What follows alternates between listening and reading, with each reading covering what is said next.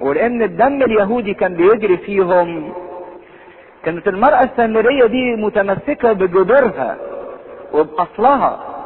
عشان كده تكلم المسيح وتقول له آباؤنا بتفتخر بآبائنا اللي منهم يعقوب ومنهم يوسف.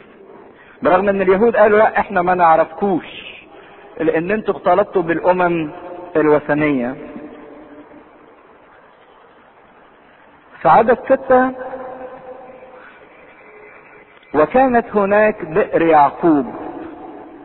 فإذ كان يسوع قد تعب من السفر جلس هكذا على البئر وكان نحو الساعة السادسة. بير يعقوب دي موجودة لحد الآن. عمقها في الأصل كان 106 قدم وقطرها حوالي 9 قدم.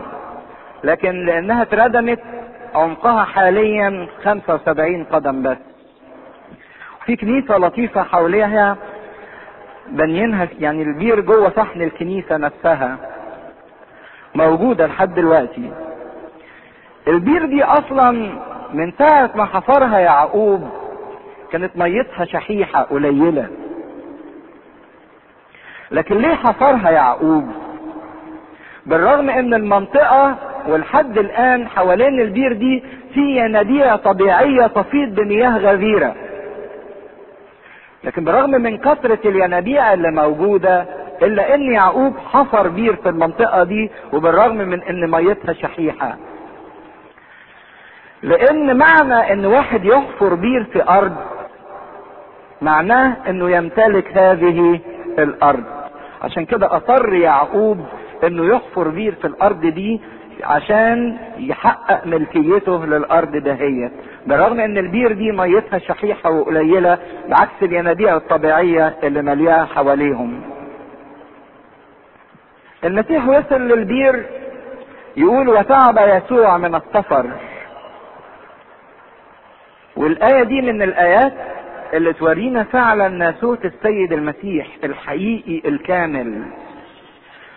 مش زي ما بعض الناس ادعوا في الهرطقة بتاعتهم إن جسد المسيح ده كان مجرد خيال وإن الآلام اللي مر بيها المسيح دي كانت خيال ووهم. لكن لا يورينا الكتاب إن فعلا المسيح كان ناسوته كامل واحد ماشي حوالي أربعين ميل. وفي عز الظهر يوصل الساعة 12 المكان ده مع اشتداد الحرارة الشديدة جدا. والجبال اللي موجودة حوالين المنطقة فعلا تعب ومن شدة تعبه يقول جلس هكذا على البئر. عارفين كلمة هكذا يعني إيه؟ يعني رمى نفسه على البير من شدة التعب من غير مثلا ما يوضب المكان أو ينفض التراب. لا ده ما كانش فيه قدرة لدرجة إنه اترمى على البير زي ما واحد يبقى مجهد جدا يشوف أي حتة يروح قاعد عليها من غير ما ينظفها ولا يوضبها ولا يبص فيها وساخة ولا ما فيهاش. فالمسيح من شدة التعب وقع أو اترمى على البير جلس هكذا على البئر. بعد ما سافر الرحلة الطويلة جدا.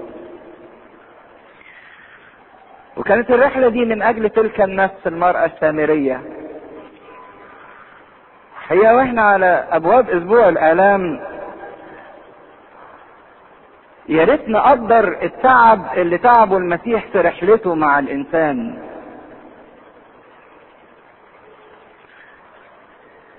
إحنا صحيح بنعمل صليب وبنزينه بالورد وبنرش برفان وجليد ومعرفش إيه. وبنحط شوية ديكورات بس الصليب ما كانش كده. الصليب ما كانش كده خالص. الصليب ده كان ألم كان عرق كان رائحة كريهة كان عار كان فضيحة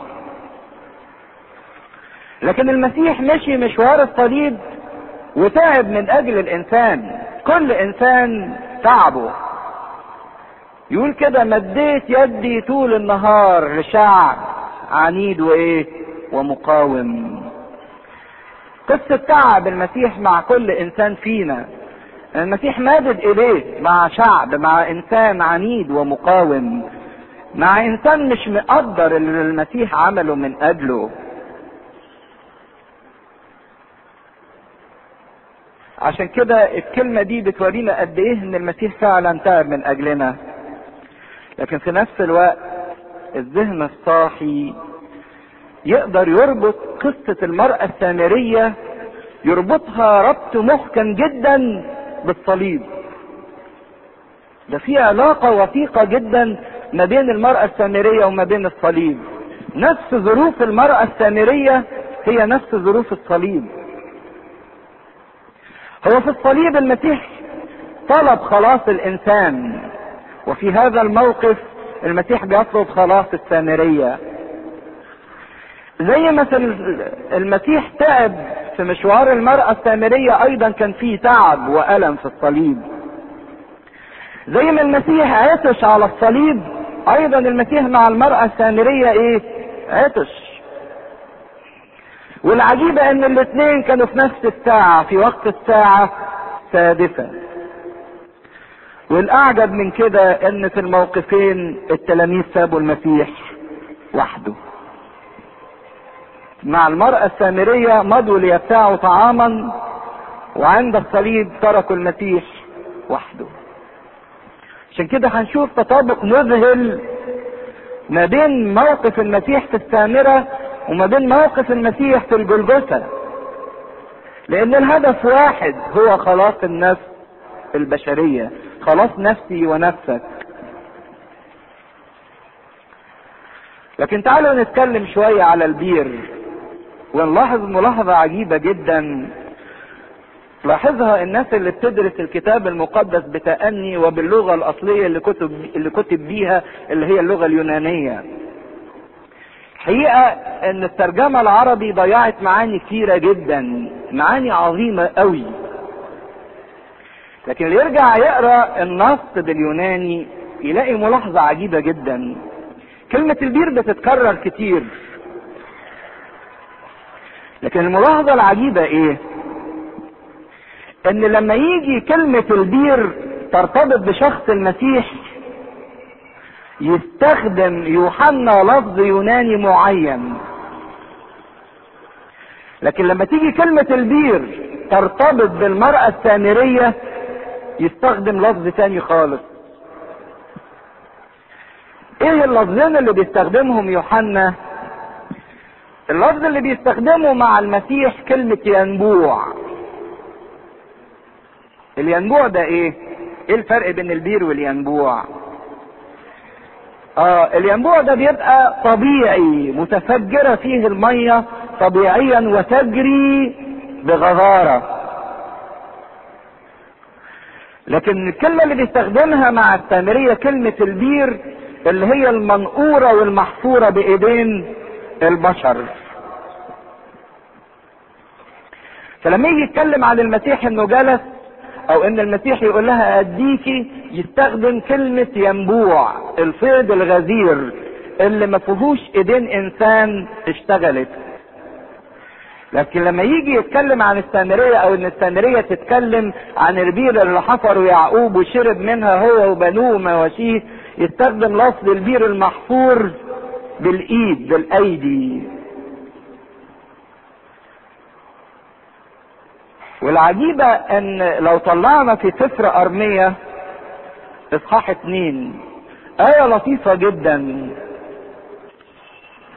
بتربط ما بين العين اللي هي عطية طبيعية فياضة وما بين البير اللي محفور بالإيد. في أرمية اتنين. عدد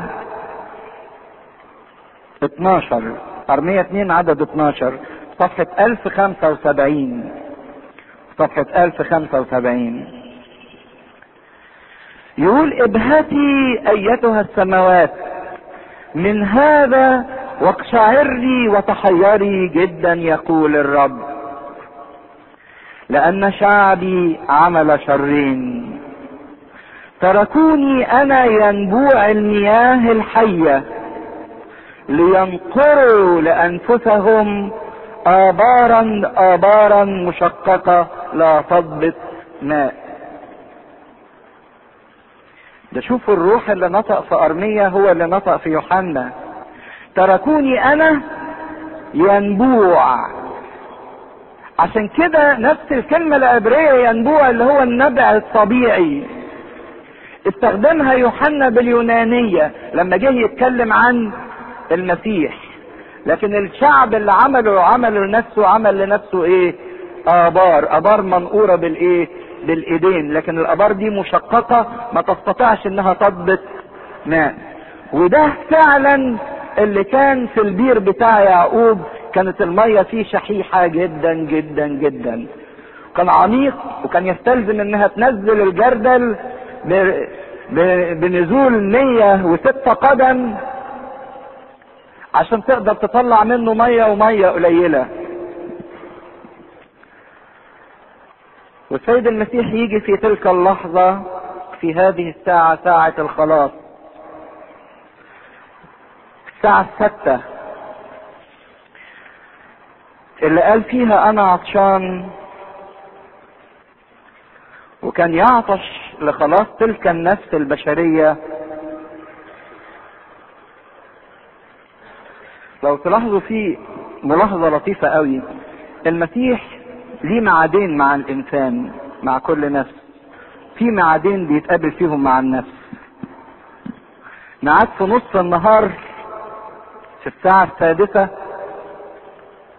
ده علشان خلاص الإنسان. وليه ميعاد تاني برضك في النص بس في نص الإيه؟ الليل. بس في نص الليل هيجي يعمل إيه؟ آه للدينونة عشان كده هو عايز يتقابل في نص النهار مع الإنسان قبل ما يجي نص الليل والإنسان يظل تحت الإيه؟ دينونة.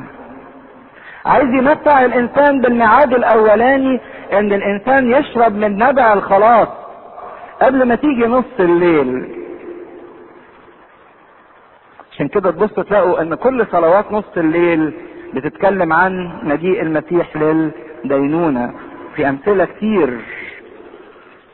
وذا في نصف الليل صار صراخا العريس قد أقبل. عشان كده هو عايز يلحق وتعب من أجل النفس عشان يديها الميعاد بتاع نصف النهار ميعاد الخلاص. عشان تقدر تنجو من ميعاد نصف الليل بتاع الدينونة. وصل المسيح لهذا البئر وجلس عليه. وبعدين من أول عدد سبعة يبتدي يحصل في عرض جميل جدا لإنجيل التجديد اللي المسيح بيكمله واللي بيعلنه مقابلة ما بين القديم ومقابلة ما بين الجديد. بنشوف القديم بئر محفورة بالأيدي مجرد ذكريات وبركات الآباء الأولانية لكن هذه البئر ذات ماء معطش. كل اللي بيشربه بيرجع يعطش تاني. والجديد بقى اللي في مقابله ينبوع الماء الحياة اللي بيديه المسيح. كل من يشرب منه لا يعطش. نشوف القديم في موضوع الناس اللي بتسجد في أورشليم وفي جرزيم. لكن الجديد السجود بالروح وبالحق. نشوف القديم ناس منتظرة مسيا. أنا أعلم أن مسيا يأتي. لكن الجديد في استعلانه أنا هو الذي يكلمك. ويتقول بعض التقاليد إن المرأة السامرية دي بالرغم إن اسمها ما ذكرش في الكتاب المقدس كعادة ربنا باستمرار إنه بيستر النفس هو بيتكلم عن خلاص النفس لكن ما بيعلنش اسمها. زي المرأة نازفة الدم ما تذكرش اسمها وزي المرأة الأممية الفينيقية وزي المرأة السامرية ربنا ستر عليها ما ذكرش اسمها. لكن يقول التقليد إن كان اسمها فوتينا اللي منها كلمة فتنة دلوقتي فوتينا. جاية فجاءت امرأة من السامرة لتستقي ماء. فقال لها يسوع أعطني لأشرب. حقيقة إن مجيء المرأة للبئر دي بالذات برغم إن عندها ينابيع كتيرة طبيعية ومليانة مية وأقرب لسخار من البئر دهيت لأن البئر دي قلنا إن ميتها شحيحة. ومجيئها في تلك الساعة بالذات الساعة 12 الظهر. عكس البنات الشرقيات اللي يطلعوا يملوا الجرار بتاعتهم باستمرار فين؟ في الفجر. يخلي الإنسان يتساءل ليه جاية للبئر دي بالذات؟ وفي هذا الوقت بالذات. حقيقة إن ده بيدينا من الخلفية بتاعتها لأنها امرأة كانت سيئة السمعة. فجاية للبير اللي محدش بيجي لها كتير لأن ميتها قليلة. وجاية في وقت متعب جدا عشان ما تلاقيش حد عشان تتجنب نظرات الناس إما النظرات اللي فيها احتقار وإما النظرات اللي فيها استهزاء وتريقة وإما النظرات اللي فيها شهوة. لأن على ما يبدو إن المرأة دي كانت جميلة لدرجة إنها ارتبطت بستة. يعني امرأة مطلوبة. فهي جاية في هذا الوقت بالذات ولهذا البئر بالذات عشان ما تلاقيش حد. لكن من وسط الظلمة دي قد تكون زالت متمسكة ببئر الآباء. برغم إنها سيئة السمعة ومنحطة اخلاقيا جدا لكن كان فيها شيء بيشدها ناحية ربنا. وهذا الشيء هو ذكريات الآباء. البير اللي حفروا أبونا يعقوب واداه ليوسف وشرب منه هو وبنوه ومواشيه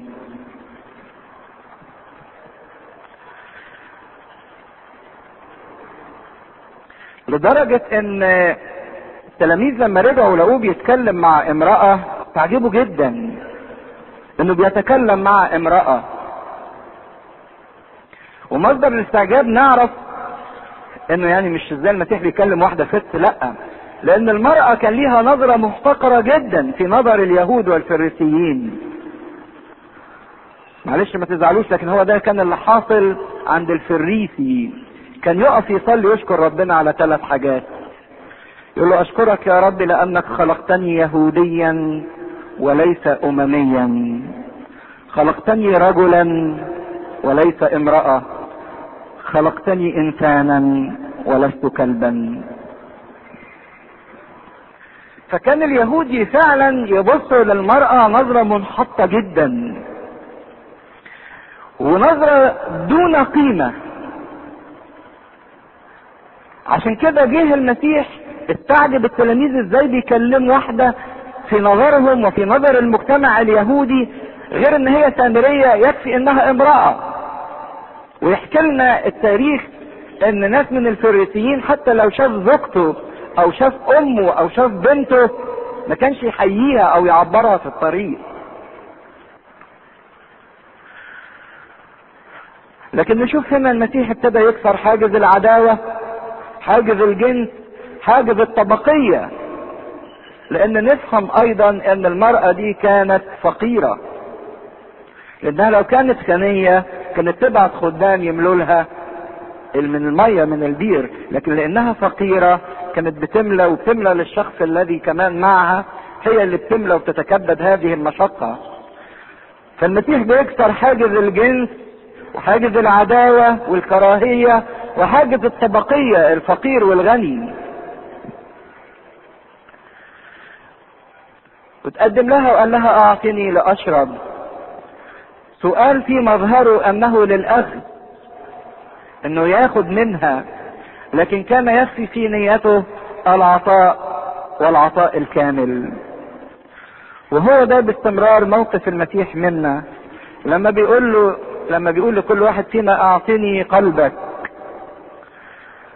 قد يبدو إن هو عايز ياخد لكن في واقع الأمر إن هذا السؤال للاخذ يخفي في نيته عطاء عطاء غير محدود غير محدود للنفس البشرية.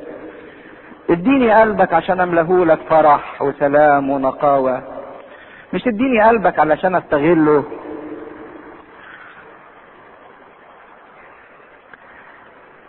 العجيب إن تلك المرأة السامرية فرغ الماء بتاعها في منتصف النهار. جاية تملى مية لأن المية اللي عندها خلصت. وفي نص النهار. زي في الإصحاح اللي قبل اللي فات. اليهود اللي الخمر عندهم إيه؟ فرغت أيضا. بس اليهود الخمرة فرغت من عندهم. لكن السامرية المية هي اللي خلصت من عندها. اتكلمنا عن الخمرة كرمز للحب وللفرح. اليهود خلص من عندهم الحب والفرح. لكن السامرية خلص من عندها سر الحياة لأن المية هي رمز الحياة. من غير المية الإنسان ما يقدرش يعيش. اليهود اعوزهم سر الفرح سر الحب. فجه المسيح يديهولهم. لكن كان عندهم سر الحياة لأنهم كانوا عايشين مع يهوه لكن المرأة السامرية خلص من عندها المية سر الحياة. كانت في خطر الموت. فجه المسيح يعطيها سر الحياة وينقذها من الموت. وصارت المرأة السامرية دي ترمز لكل فرد منا. تلك المرأة المهانة المذلولة. تلك المرأة التي هي في خطر الموت. يقودها الروح عشان تتقابل مع السيد المسيح ينبوع الحياة. ليس مصادفة. موضوع لقائها مع المسيح ده ما جاش بالصدفة. كونها إنها تخرج في تلك اللحظة وكون إن المسيح لابد أن يجتاز السامرة ما كانش الموضوع صدفة. لكن ده الموضوع ده مترتب في ذهن الله من زمان. الله مرتب الموضوع ده من أجل خلاص النفس.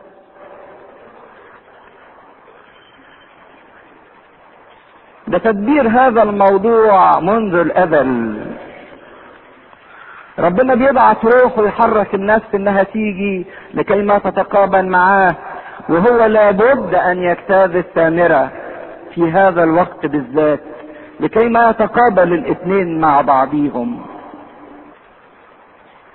امرأة مهانة ومذلولة من شعب دنس نجس مرفوض تتقابل مع شخص السيد المسيح اللي ظنته في الأول إنه غريب عنها. بالرغم إنه لبس منظر الغربة وشكل الغربة وأخذ صورة عبد من أجل حسابنا عشان يجي يقول للمهان النفس للمكروه إن أنت ليك موضع ومكان عند ربنا. للإنسان المحتقر من الآخرين والمحتقر من عيني نفسه زي المرأة السامرية دي بالظبط جه المسيح يقول لها أنا خدت شكل الغربة اخدت شكل عبد من أجل حسابكم حقيقة نلاقي الآية دهيت في أشعية 49 في تطابق مبدع جدا إن ربنا بيقترب من كل نفس يقول لها إيه؟ تعالوا نشوف في أشعية 49 أشعية 49 عدد 6 صفحة 1052 فقال قليل أن تكون لي عبدا لإقامة أصباط يعقوب ورد محفوظي إسرائيل. ده بيتكلم عن المسيا العبد. فقد جعلتك نورا للأمم لتكون خلاصي إلى أقصى الأرض. شوفوا المسيح هنا بقى نور للأمم رايح للمرأة السامرية الأممية. هكذا قال الرب فادي إسرائيل قدوسه للمهان النفس لمكروه الأمة. ده ربنا بيقول لكل نفس مهانة لكل نفس مكروهة لكل نفس محتقرة. لعد المتسلطين لكل نفس تسلط عليها ست أزواج. لكل نفس مقيدة. ينظر ملوك فيقومون رؤساء فيسجدون. لأجل الرب الذي هو أمين وقدوس إسرائيل الذي قد اختاره. المكروه والمهان ده يقف قدامه ملوك. رؤساء يسجدون إليه يعطيه مجد وكرامة. لما بيتكلم عن الرافع البائس من المزبلة ويجعل الفقير ساكن مع رؤساء شعبه والأم العاقرة ساكنة في بيت أم أولاد فرحة. ده اللي بيعمله المسيح مع كل نفس مذلولة ومهانة ومحتقرة. جه المسيح يقول لها أعطني لأشرب. والعجيب إن المسيح اللي بيقول على نفسه إنه ينبوع ماء ينبع حياة أبدية. يعطش. أو يطلب إنه يشرب من مية معطشة. كل اللي يشرب منها يعطش أيضا. ومن ايدين امرأة هي أصلا عطشانة. بس ينبوع الحياة والمية اللي عندها. لكن العجب ده يزول لما نعرف إنه دايما يحتاج إلينا لكي ما يعطينا. العبارة دي لو فكرتوا فيها بتركيز شوية تشوفوا قد إيه إن ليكم مجد وخلاص في المسيح. يحتاج إلينا يظهر في صورة إنه محتاج إلينا لكي ما يعطينا. يجي في شكل احتياج لكن في واقع الأمر لكي ما يعطي النفس ويملأها. وهنشوف حاجة عجيبة قوي إن المسيح في لقائه مع المرأة السامرية نطق معاها سبع كلمات. بالظبط لا أكتر ولا أقل. سبع كلمات وجههم المسيح للمرأة السامرية. زي ما نطق سبع كلمات على خشبة الصليب. وزي ما نطق سبع تطويبات في الموعظة على الجبل وزي ما علمنا سبع توسلات في الصلاة الربانية وزي ما قال بسبع أمثال في إنجيل متى إصحاح 13 كلام المسيح كلام موزون ولكن كلام كامل. عشان كده عارفين إن رقم سبعة رقم الكمال. نعد العبارات اللي وجهها المسيح للسامرية نلاقيها سبع عبارات. المسيح طلب من المرأة السامرية إنه يشرب وبعدين يوحنا حب يعني إنه ينبهنا للكلام يقول لأن تلاميذه كانوا قد مضوا إلى المدينة ليبتاعوا طعاما. لأن لو كان حد من التلاميذ موجود كان جاب للمسيح. هو عايز يقول ان الكل سابوه. لكن هو المشكلة الحاجة اللي مش معقولة إن الكل راح يشتري أكل. الحاجة اللي مش معقولة التانية إن الكل يسيب المسيح بالرغم إن الكل عارف بخطورة بقاء المسيح كيهودي في منطقة السامرة هل معقول إن كلهم راحوا اشتروا؟ وهل معقول إن كلهم يسيبوا؟ السيد المسيح لوحده في منطقة محفوفة بالمخاطر.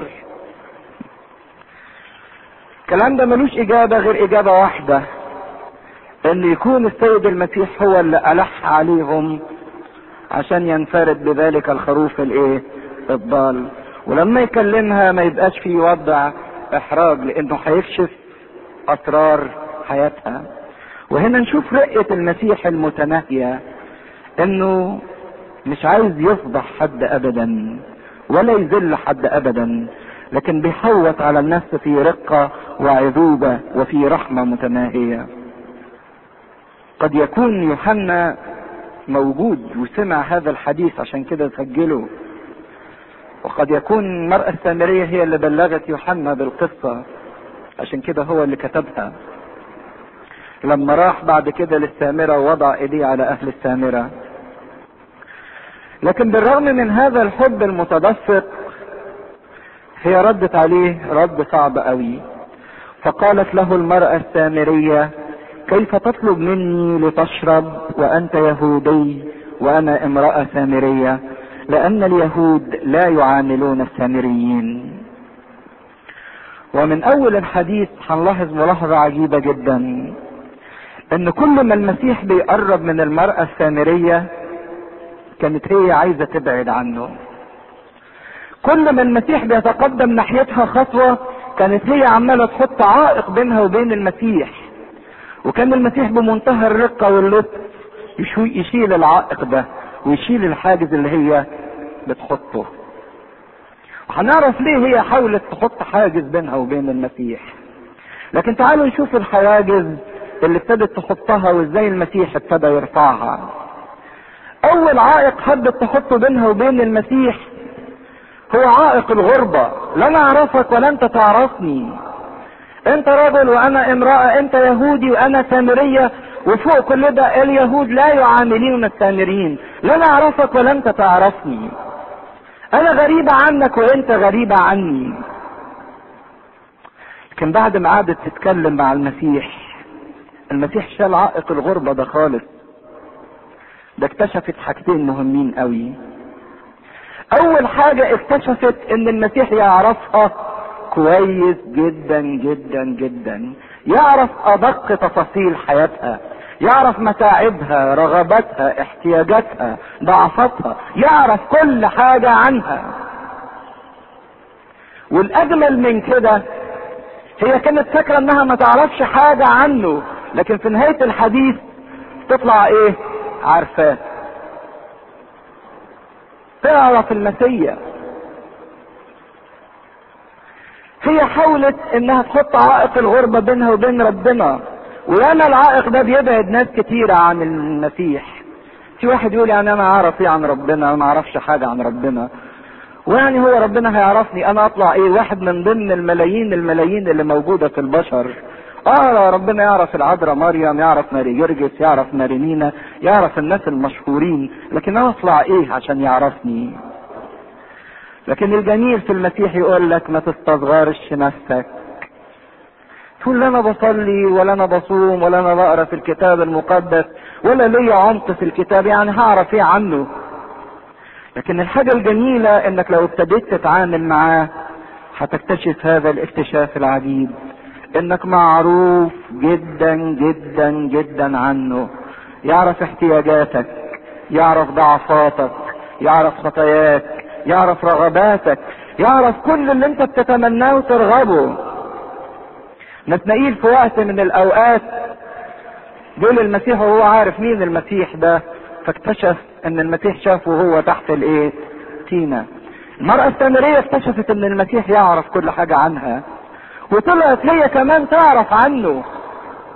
ده طلعت اللي كل الناس بيحتقروها الزانية اللي عايشة في الخطية سيئة السمعة ليها اهتمامات روحية وبتتكلم عن الآباء وبتتكلم عن الأنبياء وبتتكلم عن السجود وبتتكلم عن المسيا مالك انت يا زانية ومال السجود؟ وبتتكلمي على السجود ليه؟ لكن طلع إن الكل واحد فينا معرفة بربنا. لأن إحنا منه. ومهما بعدنا عنه لكن هنظل الكل يعرفه. والمسيح كده لما يقعد ينكش جوانا ينظف ينظف ينظف لحد ما يكشف لينا عن تلك الصورة البهية.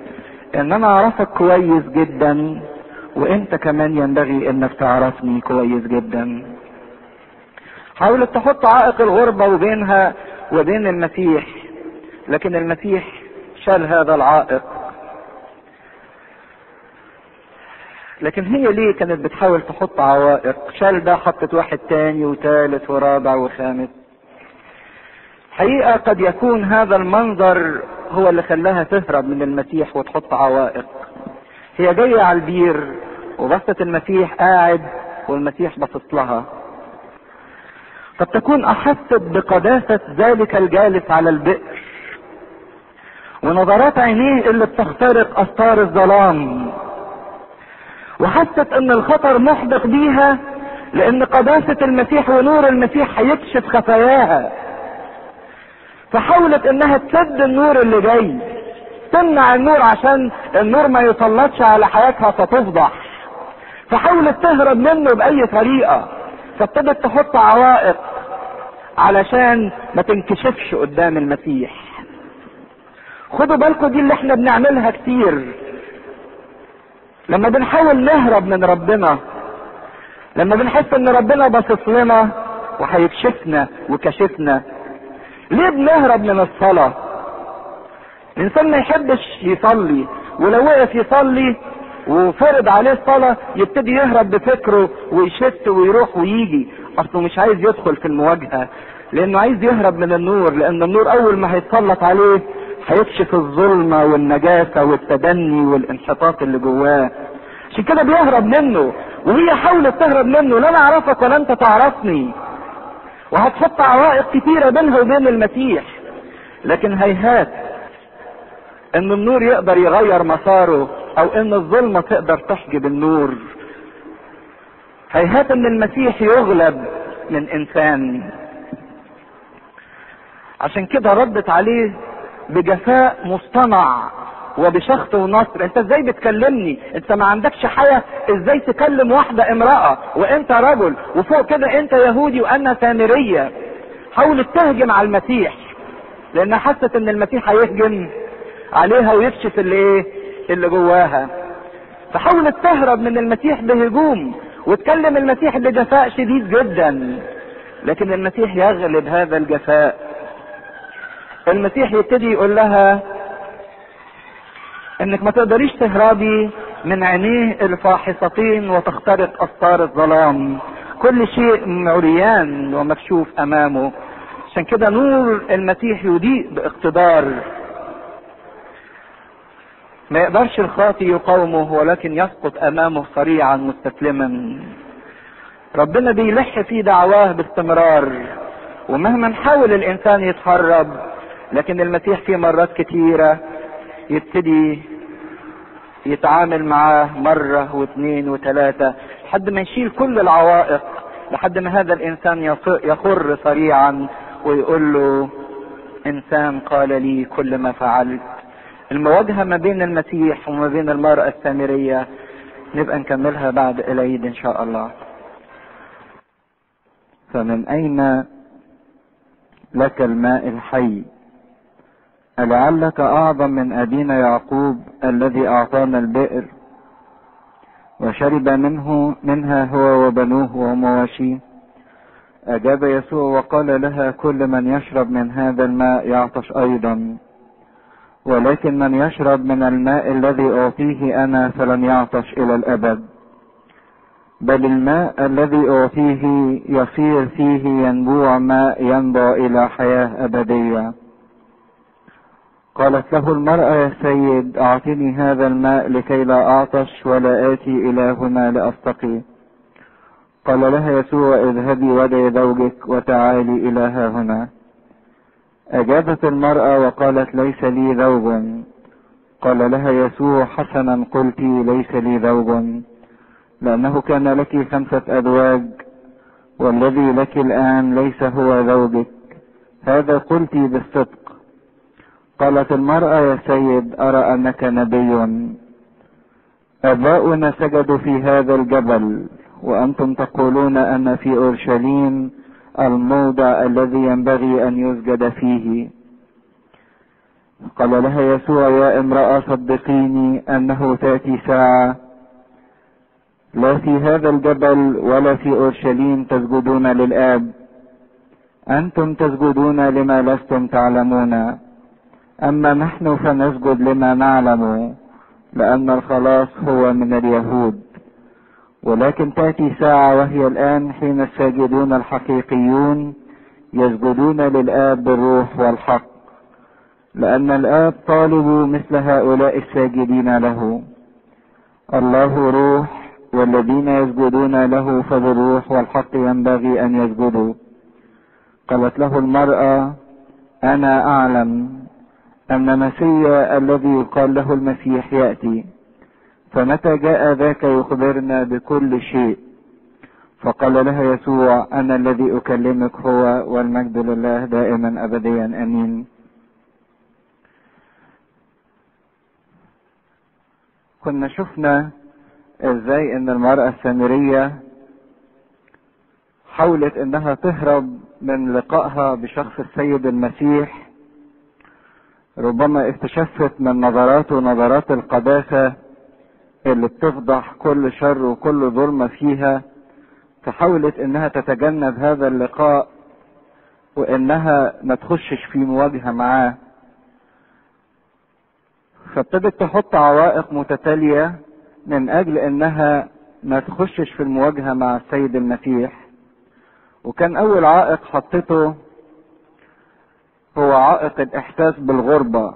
أنت رجل وأنا امرأة أنت يهودي وأنا سامرية واليهود لا يعاملوا السامريين. لم أعرفك ولم تتعرفني. وظنت إن مفيش علاقة بينها وبين السيد اطلاقا. لكن بنشوف إزاي إن هيهات إن النور بتاع ربنا تقدر ظلمة الإنسان إنها تحجبه أو تهرب منه أو إنها تتواراه وتتحاشاه. وبنشوف إزاي ان ربنا بيلح في دعواه للنفس البشرية وان ربنا لا يغلب ابدا. ولكن وهو في ظهوره كاحتياج للإنسان في واقع الأمر هو يريد أن يقدم سر العطاء للإنسان وهو ده باستمرار سلوك المسيح. حتى لما بنشوفه في أحد الشعانين لما بيؤمر التلميذين إن هم يروحوا يجيبوا جحش ويقول لهم إن الراجل يسألكم ليه بتعملوا كده قولوا له إن الرب محتاج إليهم. باستمرار السيد المسيح بيظهر في مظهر الحاجة لكي ما يعطي ليس لكي ما يأخذ لكن لكي ما يعطي. فالسيد المسيح تغلب على عائق الغربة على عائق العداوة على عائق عدم المعرفة اللي حاولت المرأة تحطه بينه وبينها قال لها لا ده أنا أعرفك كويس جدا وأعرف أدق تفاصيل حياتك وأعرف احتياجاتك وتعبك وضعفاتك ورغباتك. فوق كده أنت كمان تعرفيني كويس جدا. وبنشوف إزاي إن في خلال السيد المسيح بيخليها تصل إلى المسيا اللي هي بتعرفه وتعرف عنه كتير جدا. حقيقة إن إحساس أو عائق الغربة الإنسان تملي باستمرار بيحس إنه غريب عن ربنا أو إنه مش موضع اهتمام ربنا. ربنا يعرف آه عن القديسين وعن الشهداء ويهتم بأمورهم لكن أنا أطلع إيه؟ أنا واحد من ضمن الملايين اللي وجدوا في العالم. وفي نفس الوقت ساعات الإنسان يحس إنه ما يعرفش حاجة عن ربنا. لا أنا بصلي ولا ليا عمق في دراسة في الكتاب المقدس ولا ليا معرفة ولا ليا اختبارات. أنا ما أعرفش حاجة عنه وهو ما يعرفش حاجة عني. لكن في واقع الأمر إن ربنا لما بيتعامل مع النفس بيتضح للنفس حاجتين. أول حاجة إن المسيح يعرفها بأدق المعرفة وبأشد تفاصيل المعرفة دهيت وفي نفس الوقت يتضح للنفس إن هي كمان تعرف ربنا لأن ربنا هو اللي أوجدها وهو اللي أنشاها. عشان كده النفس بتحن إلى خالقها بتحن إلى مصدرها بتنجذب ناحية أصلها اللي هو ربنا. والدليل إن ربنا يعرف كل واحد فينا معرفة شخصية ويهتم بكل واحد فينا اهتمام شخصي هي في خلقة الإنسان ذاته. صحيح الواحد يبص يلاقي إن كل الناس مشتركة في صفات عامة وفي مظاهر عامة. كلنا لينا راس وكلنا لينا أيدين وكلنا لينا رجلين وكلنا لينا أجهزة معينة. كلنا لينا خلقة واحدة أو شكل واحد. وزي ما بعض الناس بتحس هو ربنا عمل اسطمبة والاسطمبة دي عمالة تطبع وترمي ناس في العالم وخلاص. ناس عمالة تتولد كل يوم وتترمي في العالم والعالم عمال يزيد والاسطمبة شغالة. ويعني ربنا مشغل مكنة كده تطبع وتطلع نسخ جديدة كل يوم من البشرية. لكن في واقع الأمر لا إن ربنا مش كده خالص. لأن ربنا بيدي اهتمام خاص لكل واحد فينا عند خلقته. وربنا بيبدع كل واحد فينا بدقة متناهية وباهتمام خاص جدا وبتمايز كل واحد عن الآخر. دليل على كده إن لو كل واحد بص في إيده في البصمة بتاعته ما تلاقوش اتنين بصمتهم واحدة. ما تلاقوش اتنين مشتركين في نفس البصمة. لكن كل واحد ليه بصمته الخاصة. دليل إن الله بيعتني بكل فرد اعتناء خاص واهتمام خاص وتميز خاص لكل واحد. ده لدرجة إن داود النبي يتكلم على إن ربنا عارفه وهو بينسجه نسيج في بطن أمه. ويقول له عظامي عندك رقمت. رقمت يعني ترقمت. واحد اتنين تلاتة أربعة. إن في تمايز وفي اهتمام وفي خطة لكل فرد منا بيوجد في العالم. مش الموضوع إن العالم كتير والناس تايهة في الزحمة وأنا تايه في الزحمة لكن لأ. الاختبار الحلو اللي ربنا بيديه لكل واحد عاش معاه إن هو معروف بتمايز خاص عنده. دعوتك باسمك أنت لي. وزي ما بيقول في سفر اشعياء لقبتك باسمك وأنت لم تعرفني. يعني أنا مديك اللقب بتاعك من قبل ما تتولد من قبل ما تعرف حتى إن في